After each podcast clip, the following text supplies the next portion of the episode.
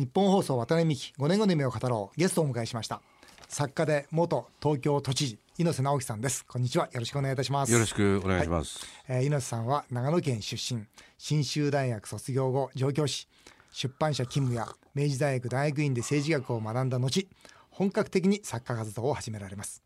帝の肖像で第18回大谷総一ノンフィクション賞を受賞特殊法人をめぐる天下りや税金の還流などの実態を鋭く取材執筆する中当時の小泉総理のもと道路公団民営化推進委員に抜擢され約4年間かけて道路公団を民営化する大プロジェクトで大きな役割を果たされました。その後当時の石原都知事に打診され東京都の副知事に就任。夕張市への職員派遣羽田空港の発着枠拡大東日本大震災の陣頭指揮等を担当されました。えー、2012年に東京都知事に当選。翌年2020年東京オリンピック・パラリンピック招致に成功。知事辞任後は作家として再び活動をされております。最新刊民警では日本の警備会社の実態裏側に迫っています。猪さんご無沙汰しております。ご無沙汰です、ね、なんかすごくお元気そうですね、えー、はい。あの久しぶりというのはなんですけど以前あの思い出すのはちょうどあの私が経営しておりましたワタミの株主総会に、ね、え。来ていただいたことがありまして。株主総会行ったんですよ。もう十数年前ですね、はい、それは何で行ったかっていうと、はい、ワタミがねあの時にあの農業問題に取り組んでたんで、はいで千葉県のその三部です。三部だ。はい三部です。三部ってとこ、はい、そうそうそう。あそこに僕が実際にじゃあ現場見に行きたいって言って、はい、それであの無農薬の野菜みたいに作るとか勇気です。はいそうです。勇気やってて、そして若者たちがあそこで働いてるっていうんでねそうです。日本の農業に未来はないなというところで、はい、未来があるかもしれないっていうふうなね、はい、そういうことで僕は見に行った。そうです。現地も見ていただいて、えー、そして株主総会にも来ていただいて、うん、まあいろんなご意見をいただいたということで、ね、大変覚えております。またその後何回かこうテレビでもご一緒させていただいて、えー、そうですね。僕はその頃道路公団民営化やってたんですね。あそうです、ね、その合間に行ったんかな。で道路公団民営化はあの結局まあなんとかなって、はい、今サービスエリアパーキングエリアはもう全然変わりましたでしょ、ね、あれでもよくできましたね。あれだからあそこに自由競争入れたんですよね、はい、あのだからコンビニなんか入るなんて想像もできなかったでしょ？できないですできないです。今はもうなんかその名古屋のカカリアかな？あの辺が、はい、あそこのサービスエリアがディズニーランドと大阪の USJ の次に人が集まる場所だって言われるぐらいになった。僕はあの時にあの御殿場のアウトレットボールがね、はい、すごい繁盛してて、はい、だサービスエリアはアウトレットボールになれるはずだって言ってやったんですよね。でそれまあ実際できたんでそれともう一つは40兆円借金あったんですね。そんなにあったんですか、えー、それをあのどうやって借金を返済していくかっていう要するにプランを作って、で10年経ったんですよねもう、はい、あ11年目かな、はい、それでもう40兆の借金が30兆以下になってますからあそうです順調に今いってますね。で料金も下げましたしね。夜間割引とかねそういうのを含めて、はい、でそういう形でまあ展開してまああの頃ですよ。もう大変だっていろんなもう反対だ賛成だっていろんなあれがありましたけど当時。まあうまくいきましたねあの時は。いろんなこう私もそのサービスエリア見てますけど、えー、以前サービスエリアって我々がそのビジネスする場所ではなかったんですよね。えー、もう既得権が全てで今は我々があここでやりたいなと思ったらできるつまりショッピングモールと同じ対応になってるということで、ね、ショッピングモールをあの要するに外じゃなくて内側に作っちゃったっていうことですね。そうですね。それは当然だよね。車が走ってんだからね。それだけお客様いらっしゃるわけですからね。そうそうそうでもそれぞれのそのサービスエリアが工夫をして、うん、今ではそれこそどうですか地元のもの野菜から何から魚から販売できるようなそんな場所にされましたもんね,、えー、そうですね。あれは絶対に素晴らしい仕事でしたね。風景が変わるってことが大事ですよね。本当ですね。でワタミファームは、はい、あれでああいうの始めたばっかり見に行ったんだけどもありがとうございます。どどんな感じになって今は？もう今はですね実は700ヘクタールということで日本最大のですね、えー、有機農業法人になってるんですよ。あそう。はい。ただまだ儲かってないんですね。まだちょっとビジネスが下手なもんですから利益がどんどん上がる形にはなってないんですけど、やはりこれ今度は輸出できるその農業にということで今生まれ変わろうとしています。いいと思いますよ、はい、つまり後継者不足とか言われてるけれども、はい、ちゃんと産業化していけば、十分に競争力はあるはずなんでね。その通りですまさにあの今若い子たちがですね、うん、僕はなぜ企業がやるべきかというと、うん、若い子たちじゃあ一人でじゃ収納しなさいと、うん、じゃああなたの責任ですよと、土地を貸しますよ、これできないですよそうじゃなくて農業やりたいなと思ったらその農業やってる会社に入れば、うん、まさにそこで勉強もできますし、うん、そしてうちの会社でもそうなんですけどだんだんだんだんこう皆さん独立していくわけですよ。そうですね、だから自信をつけて学んで技術を、技術を身につけてから独立していくというようなことをやるのは僕は企業の仕事だと思いますね。700ヘクタールあって、はい、そのそのいや一応あのワタミファームって名前なの？まだ。ワタミファームの名前です。あの時名前覚えてたでしょ？ありがとうございます。まああの時はまだまあまあ何十人かの規模でしょ？せいぜいね。そうです。今どのくらいの人今はもう正社員だけでやはり50人で。そして現地の方含めましてやっぱ300人400人。なるほどね。まあデメンさんっていうんですか、うん、現地のあのパートさん含めまして。北海道は手鹿が東馬という旭川から、うん。うん、南は九州大分臼杵までということでもう日本全国におかげさまで広がっております。さて、えー、この猪瀬さんの先ほど名刺交換させていただいたんですけど、まあ、いろいろと猪瀬さんの名刺いただいておりますがこの知事から作家に戻られて、えー、はい、政治家と作家ということで、えー、いろいろとこう経験されてるんですが。民警っていう方のね、はいはいはい、これその民間警備会社ですけど、はい、あえて民警という言葉を作ったんですけども、はい、まあ、この本不走者から今年の春に出したんですけど、はい、去年「週刊スパ」に連載したんですけどね。そうなんですか。今いろいろ言われてるけども結局ね、うん、その東京オリンピック・パラリンピックの警備をどうするのかという問題が僕はだからあのテロの問題とかありますよね。そう知事辞めた後に そこどうするのかっていうことをちょっとあの自分なりに問題提起しなきゃいけないと思ってね。はいというのはあのオリンピック招致した時には、はい、イスラム国がなかったんですよまだ。で IS, ええ、IS がその後 IS が出てきたんでそれ無差別テロでしょ、うん、でしかもホームグローンとかいうねその自分の国で育った人がやっちゃったりとか、はいはい、とにかくいずれにしろそういう IS がその SNS を利用して世界展開しているようなところで。うんどうやって防ぐかと。いうことで、うん、あのもちろん公の警察っていうのはあるんですけどね、はいはい、公の警察っていうのは結局24万人なんですよ。はい、で自衛隊が23万人なんですよ。はい。ですからその民警これ50万人って書いてあるけど実際に100万人ぐらいいるんですね、うん、道路の誘導員まで含めてね、うん、で頂点に立ってるのはセコムで、はい、これは8000億円ぐらいの売り上げで、うん、アルソックが3000億円ぐらいかな、はい、で全体で3兆円産業と言われていて、はい、でそれであの当時あの小泉大学の最後のところで民間刑務所を作るべきだっていう提言があってでセコムも刑務所の要するにその民間化ですね、ええ、民営化ですね。民営化、ええ、はい。でもちろんその完全民営化できませんけどね。だからあの法律があるから、うん、だからいわゆるその刑務所の職員いわゆる今までの職員と、はい、そのいわゆる警備会社が共存しながら、うん要するにあれホテル業みたいなもんですから、ね、バックヤードは同じですからね、はい、だからそのいかにコストを下げるかっていう発想で、はい、それとパソコン教室をやってあのパソコンできなきゃ就職できないじゃない。結局再犯率高いのはちゃんと刑務所の中で就職できる教育してないからで、だからそれ民間にやらした方がいいに決まってるんでね。で民間が入っていろんなことやって、だからあの全国に4つぐらいあるけどフェンスがね、はい、あの4メ ,4 メートル50センチのあの塀なんだけど、コンクリートの普通は、はい、刑務所っていうのは、はい、そこはあの大学のキャンパスみたいに、うん、あのフェンスなんです普通の透き通った、うん、あの網の、はいはいはい、だからそのセンサーが走ってるからそれでいいわけですよ。はい。だからもう暗い監獄みたいなね そういうものである必要全くないし、うん、その社会復帰できるためにどうしたらいいかっていう方策を作るっていうのは民間会社の知恵ですよね。うん、それで民営の、まあ、刑務所も今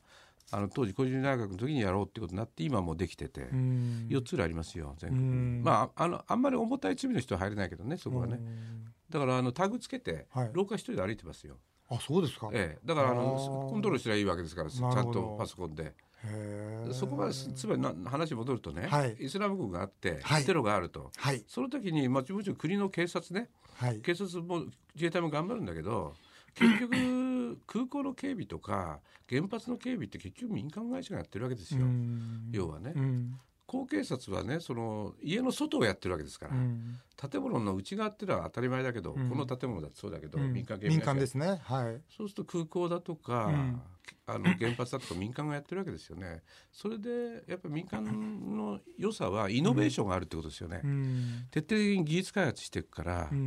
そうすると空港からテロリストが入ってたら、顔認証でこれから勝負できるわけですよ。うん、我々ほらあのパスポートを見せて顔じろって見られて、うん、でこの人こうだなっていうふうなこと、顔見て OK みたいな、じゃなくてもう顔認証でパッとこう渡辺さんだら渡辺さんの顔見たらもうそれは誰だか分かるような、そうそれ渡辺さんは問題ないけどテロリストの人は、そこでパッとあこの人は指名手配っていうかテロリストだとかそういうのが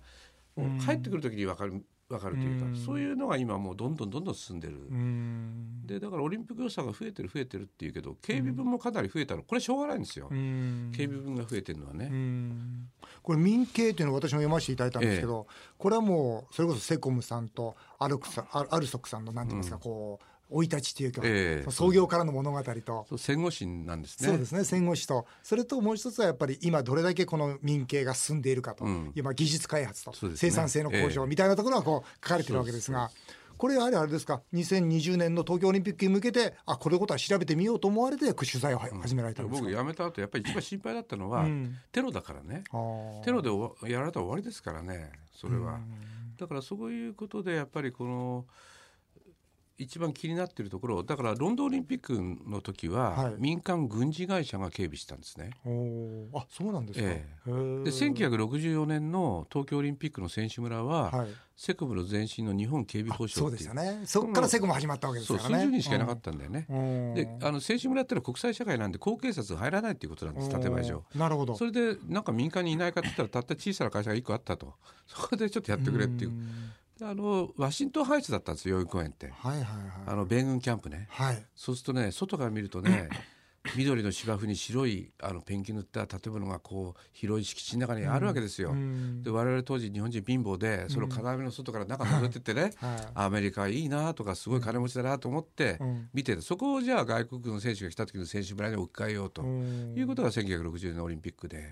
これはあの民系ではあれですか？セコムの飯田さんとは、ええ、ありました、ええ、ありました。これまた取材をなんか、ええ。はい、かなりされたようですが。セコムの飯田さんってまたおかしくてさ、はい。石原慎太郎と湘南高校で同級生なんだよね。そうですそうです。外資系であの警備会社なんだ。当たり前だ世界は、うんうん、みんなあのアウトソーシングしてるから、はい、日本は守衛さんとか宿直とか、はい、そういうのがたまたま外資から情報が入って新しいもの好きから始めたのね、はい、というところから始まってくるところが面白いんだよね。それからアルソックはこれまたおかしくて、あそこ書いた本にね、民家に書いたけどその時にその組織委員会の事務次長をやってたのがアルソアルソックの村井淳さんって人でこれは吉田大学の時に、内閣調査室と初代室長になってる人なんだよね。つまり昭和20年代の吉田茂の時代っていうのは、あの自衛隊やっと作るか作らないか警察呼びたいとか、うんうんうん、日本軍隊ほとんどないような時に、うん、やっぱ諜報機関だけは作んないとまずいなっていうんで日本版 CIA を作ろうとしたんだよ。そしその時にそれを公の組織ですねそうなりますと。だけどやっぱそれは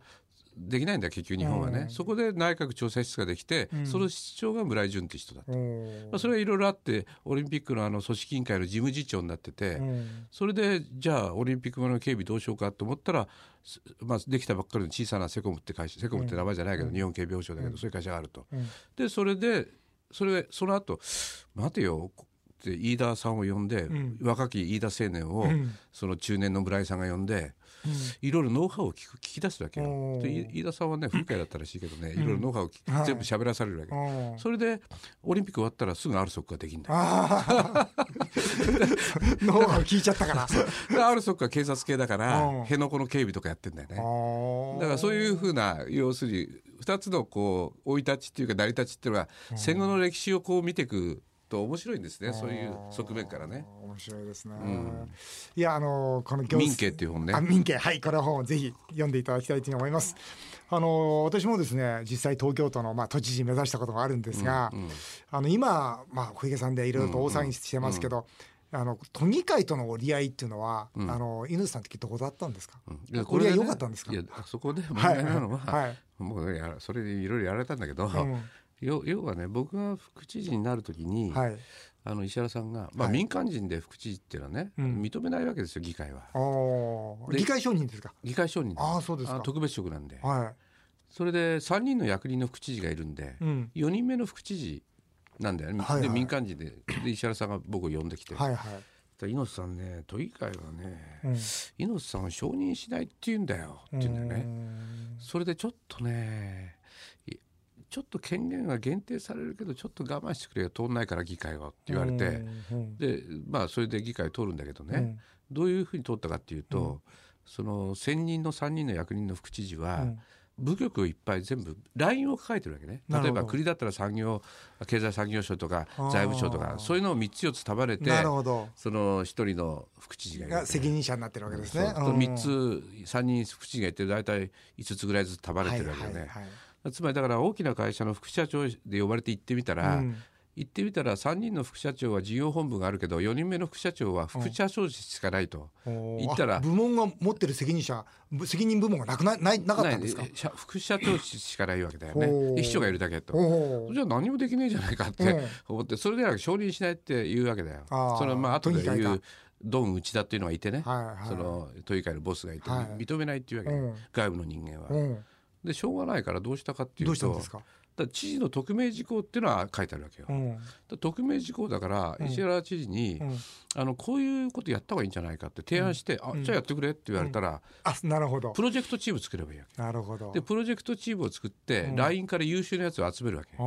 でプロジェクトいっぱい作っていくわけよね。そうすると実質その持ってない権限でも、プロジェクトで課題解決でやれるわけじゃいろんなこと。まして横断的にこう動けるから、効果が非常に発揮できるんじゃないですか？だから事業本部握ってないけども、はい、新製品開発事業部を作ったとかね要はねそういう考えればいいんでそういうふうにやったんだけどやっぱりそこは壁はありましたけどね、その福祉時代っていうのは具体的にはどんなお仕事をされたんですか？いや、や僕はさ、あのー、そういう政治の世界知らないからさ、はい。とりあえず道路コーナー見え方と同じようにどんどん改革すればいいんだろうと思って、うん、でまず行ってみたら、うん、千代田区の清水谷公園の後ろの森を切って参議院の議員宿舎作るって話だったわけよ。ね、そっちの話ですか。行ってみたら、はい、で待てよと。これ、うん、風致条例は20メートル以上のもの立っちゃいけないってなってるわけ東京都の、なんでそれで60メートルぐらいのね、うん、ビルを作るんだと、おかしいじゃないかっつって木を切って樹齢100年200年と。はいそれでその前にね赤坂の衆議院議員宿舎が30階建てやつができて、はい、あのメディアがみんな押しかけてテレビが、はい、なんでこんなん作るんだって言ってるわけよ、うん、で作っちゃったら言ったってしょうがないじゃない、うん、でできちゃって結局その騒ぎが収まるわけよね、うん、だだったらできる前に潰せばいいわけだから、で石原知事にその時にこれさできちゃったらもうおしまいだよねっつったら「うん」とか言うからね、でもさ石原さんはっきり返事しないのよ「うん」とか言ってて。だそこドンの本拠地だったのよ。だからそこやったらまずいんだよね。なるほど。だけどやっぱり石原さんもあの環境派だからあの人はディーゼルエンジンのあれ排ガス規制とか。木切っちゃいかんってね言ってたわけよ。木切っちゃいけないんでしょ？ってうんとか言ってじゃあやりやめましょうって潰しちゃったんだよね。そしたら内田どんどん僕はそんな怒りを買ってずっと怒りかかかか話なんだよね。じゃあその内田さんとはあまりその関係はずっとうまくいかないまま。うまくいかないままそれでね。知事にもなられそう問題いろいろあるから、はい、それを当時はこういう人がいていろいろねどうもおかしいと、うん、都議会を変に仕切ってて、うん、第二の大統領みたいになってるわけですよ、都知事が大統領だったら。であの要するにえー、二元代表制なんで、うん、国会はね、うん、あの多数派が総理大臣選ぶんで、うん、出したものは通るわけですよね、うんうん、二元代表制っていうのはそれぞれが独自に選ばれてるので、あの議会が承認しないと通らないわけですよね。議会の多数派が大統領じゃないから、なるほど。だから議会のドンが行って大統領みたいなもん、こっちに都知事って大統領が行って、それぶつかったらすごい仕事進まないわけですよ。そうですね。でだからこう結局それが問題なんだけどその当時僕は、当時のメディアの人に言ったんですよ、うん、あちこち。週刊誌に人にしても新聞の人にしても、テレビの人にしても。何それ？うちだって誰？って終わりなんだよね。都議会議員でしょ？で終わりなんだよね。だからそこがねだから問題なんでね。都議会議員だけれども都連幹事長、自民党の、はい、都議団幹事長じゃないのよ。都議団幹事長は毎年交代するんだよ、都議会議長は毎年交代するんだよ、都連幹事長というのは、国会議員の公認権も都議会議員の公認権も区議会議員の公認権も持ってるわけよ、うん、結局。だから、はい、都連幹事長が最大の権力者、うん、でそこを今回ね小池さんの選挙の時に僕がそれをいろいろネットで実際こうなんだよってやったら火がついたのね、要するに。で小池さんがあの当選する機運ができてた。あそうなんですか、ええでだから今はこれ火がついたわけよ。そういうことなんですよね。じゃあ今回猪瀬さんはもうなんとか小池さんを押していこうと。あの増田さんじゃね、うん、増田さんもいい人なんだよ個人的には、うん、だけど、増田さんだとまた松尾さんと同じでどんどん傀儡政権になっちゃうから、なるほどなるほど。それは。だから小池さんのドンを退治するまあその協力しますよっていうことであるでも内田さんも退任されましたよね。退任したって形の上だけだ、ね、形の上だけですか？そうですか。わかりました。まあ甘いんだよ、ね、またゆっくりとお話を聞きたいと思います、えあっという間にお時間となってしまいました。渡辺美5年後の夢を語ろう次回も引き継ぎ作家で元東京都知事猪瀬直樹さんにお話をお伺いしたいと思います。次回は猪瀬さんの5年後の夢もお伺いしますぜひお楽しみになさってください。はい、どうもありがとうございました。ありがとうございます。